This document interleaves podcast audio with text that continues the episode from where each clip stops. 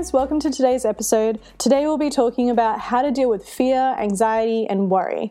When I was in year 11, moving up to year 12 before I became a Christian, I had developed anxiety, depression, and PTSD from a really intense bullying situation that got completely out of control. And I'm not going to talk about those details, but it definitely left me struggling to live out my day to day life without being completely scared or panicking or depressed or even worried. So I'm not going to say that I'm completely healed now because I'm not. And although I don't get panic attacks anymore, I think the last panic attack that I had was probably when I was getting into the helicopter on my wedding. I was a little bit scared of, of doing that and scared of heights, but that panic attack lasted about five minutes. But I think my last full on genuine panic attack probably happened about six years ago. But however, I can still feel the tendency to become worried or overthink or feel fear. So today, I'm not really giving advice or talking about this issue from a place of I'm free from it and you will be too after you listen to my advice. No, I'm not coming from that place. I'm more coming from a place of I've been through this and it's difficult and I'm still trying to fight it off every now and then, but if we do some of these really helpful things that have helped me in the past, maybe we all together can take some more steps towards victory. With my journey to overcome all of these issues, I was in high school, so at the time, I regularly saw my high school counselor, and I also went through something called CBT, which is called cognitive behavior therapy. And I like to talk, if you haven't noticed. so, talking to my counselor really helped me sort some things out. But I also really found CBT to be extremely helpful. I remember just doing one session of CBT and not feeling anxiety for about three months. But that was just after one. CBT is something that I would definitely recommend to do on a regular basis. To my understanding, if you don't know what CBT is, it's I think it's like a restructuring of your thought patterns. Um, and I was very negative and I would always think the worst. So I would always be anxious because of my thoughts. And this was a very helpful way for me to calm down and to think in a different way so that I won't be anxious. And it really helped me to think positively. I've never been on any kind of medication for anxiety because I was recommended CBT as my natural first step and it was useful for me. So I have no experience with having anxiety medication. However, I will say right off the bat that I don't think taking medication is any kind of rejecting God's power. I definitely believe that medication is a great provision of His grace, and sometimes medication is just needed. But however, I am not for jumping straight into taking medication to treat anxiety without looking at other ways first. But so those, that's my stance. But I would say don't be afraid to see a doctor or a counselor and talk about what treatments you can take, just as if you were if you had physically hurt yourself. So don't feel condemned or judged for wanting to take medication because I think it's completely fine. But to each their own when I was struggling with anxiety, a lot of the times I would just be told, oh, it's just in your head, so just stop thinking those thoughts. And um, if anyone else is dealing with anxiety, then you'd know that it's not that easy. It's not just, you can't just flick a switch and it's gone. When you start feeling anxious, uh, your whole body can sometimes just go into overdrive and you struggle to get it back under control. I remember when I would start having a panic attack, my throat would close up, I would become very tunnel visioned, and I wouldn't be able to see any other alternative other than what I'm doing or I'm thinking in that moment. My legs would feel really light, and I'd feel like I'm about to fall over or collapse. My heart would race like it's about to explode, and all I would want to do is just curl up into a little ball and just stay like that until I passed out from feeling so anxious. These days, it isn't that bad, but still, I think when I become overwhelmed, I get very tunnel visioned. But these days, I think I am able to bring myself out of it. And if I can't bring myself out of it, then my husband does a really good job of trying to help me come out of it. But back then, I remember it was such a huge struggle for me. And I used to think that my only escape was to just go to sleep. Like whenever I felt anxious, I would just think that the only way to not feel this is if I'm unconscious, which is not really the right answer either. Um, but the tight, anxious feeling that I used to feel that would just wrap around my heart and my lungs would always linger, which is why I would feel that sleep is the only escape. Basically, my whole body was in a state of fight or flight for an entire year or a little bit more, which is why I actually think that I don't think I can have caffeine anymore.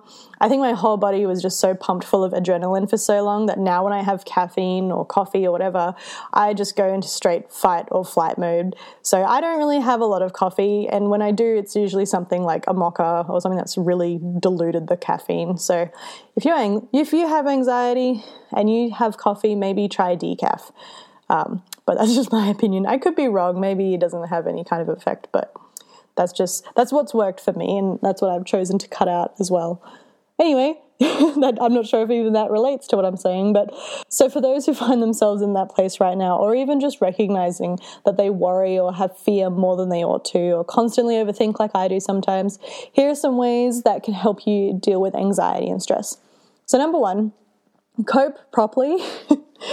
um, a lot of people who struggle with stress and anxiety, myself included at time to time, develop their own way of coping sometimes. And some people might binge eat on snacks or junk food, or they might drink to take the edge off, or stay on the couch for hours and hours. And although these things might feel good or relaxing, they're not really healthy ways of dealing with stress and anxiety. And I think deep down we all know this. It can even make recovery worse sometimes, and therefore you're just stuck in this endless cycle of stress and self medication and escapism. In the letter to the Corinthians, Paul says that our body is a living temple, one that has been bought at a great price, and therefore we should try to honor God with our bodies. So, taking care of yourself is technically a way to glorify God. A lot of times, stress and anxiety is linked to our physical health, and that is also therefore connected to your mental health. So, for example, what I mean by this is if we're stuck at a job that stresses us out, we're not going to feel motivated to go to the gym before or after our shift. So we just tell ourselves, I'm just going to go home and relax, which usually means just sit on the couch, lie down, or eat food that makes me happy. I have definitely done this, and I gained a lot of weight, and I'm still trying to fight some of it off. But you probably have read somewhere also that regular exercise has been shown to reduce symptoms of anxiety and depression. And it's true. However, in the earlier example, perhaps you need to find a job that can either give you part time hours or maybe find a full time job that energizes you and you actually enjoy it. It's not just something that just pays the bills. So Therefore, you won't see exercise as a burden, and then you can also contribute even more to reducing your stress and anxiety by properly looking after your body and exercising. One story from the Bible that comes to mind when I think of this is 1 Kings chapter 19. The prophet Elijah was so overwhelmed by his circumstances that he just wanted to die. And God didn't give him a pep talk or he didn't make him feel bad for feeling this way. He, he instead just gave Elijah some food and told him to go to sleep. And he told him to do that twice. So sometimes the most spiritual thing that we can do is just take a nap. Number two, be intentional with what goes into your mind. I struggle being intentional with this step every now and then, but when I do this, I notice a huge difference. In Philippians chapter 4, verse 8, it says, Whatever is true, whatever is honorable, whatever is just, whatever is pure, whatever is lovely, whatever is commendable. If there is any moral excellence, if there is anything praiseworthy, dwell on these things. We need to think about what we're thinking about. Just because we think or feel something doesn't necessarily make it true. We need to test the thoughts that are coming to our mind. 2 Corinthians chapter 10 verses 4 to 5 say, "We demolish arguments and every proud thing that is raised up against the knowledge of God, and we take every thought captive and make it obedient to Christ." When we stay thinking the same thought over and over, no matter what thought that is, it's basically meditation. So we need to practice swapping meditating on the bad and meditating on the good. This can look like having an encouraging Bible verse taped to a mirror or on a wall in your bedroom and just reading it and thinking about it throughout the day or whenever you feel anxious or stressful, whenever any of that comes to mind. In particular, my favorite verses to read when I feel this way is Psalm 23, Isaiah chapter 41, verse 10, Proverbs chapter 3, verses 5 to 6, and Philippians chapter 4, verses 6 to 7. I do also want to say in this part that not all anxiety is the same. For example, say you have social anxiety and you have an unreasonable fear of being in public social situations. You might believe that people are looking at you critically or judgmentally. You might feel worried that you're doing something wrong or you're making some kind of social mistake. I've definitely been there and I've felt that way before, and I can still feel that way sometimes. I can definitely feel self conscious about how I'm presenting myself to others, and this is because I'm a little bit of a perfectionist. However, one thing that's helpful to remember is that no one is perfect. Only Jesus is perfect. A lot of our culture today tries to make us believe that perfection can be gained by looking a certain way or owning a particular thing or having a certain group of friends. And if you don't have these things, then you're just not accepted. However, none of these things actually matter to God because God looks at the heart. If we're forgiving, loving, and merciful towards others, then we'll experience the same happen to us. Sometimes we just need to learn to accept ourselves the way that God has made us and to look for validation and forgiveness from Him. This way, we'll be more comfortable in our own skin and we won't be so anxious and worried all the time. So, yeah, ultimately, just take the time to fill your mind with the right things and just love yourself. Number three, cultivate your faith. This is one thing I didn't do back then because I wasn't a Christian.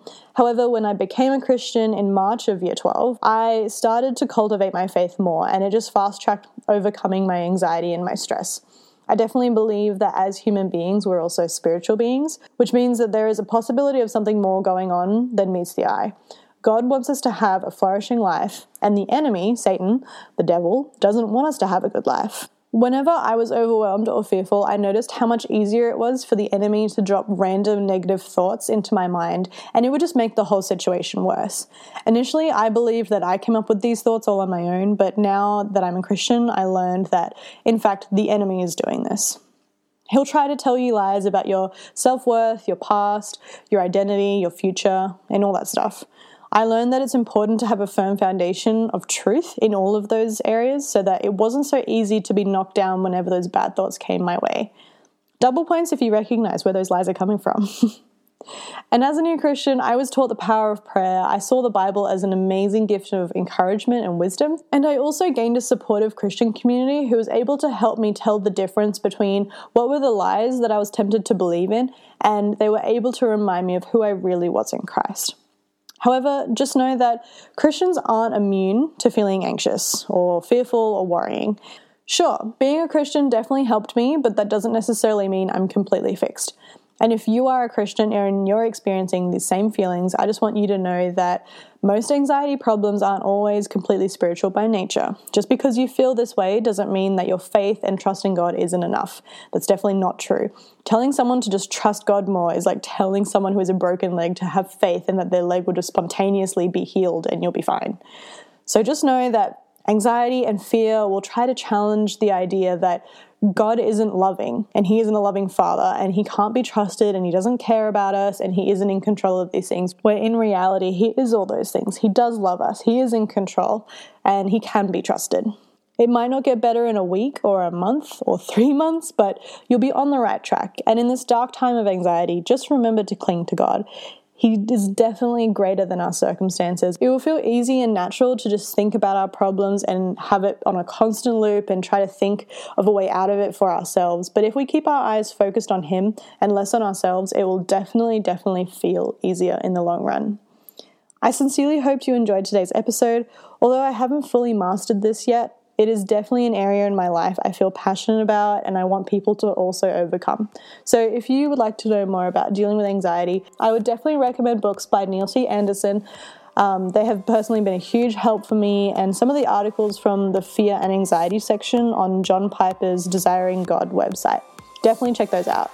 Anyway, I hope you have a super fun and joyful and calm, peaceful week, and I look forward to next week's episode. See you Monday. Bye.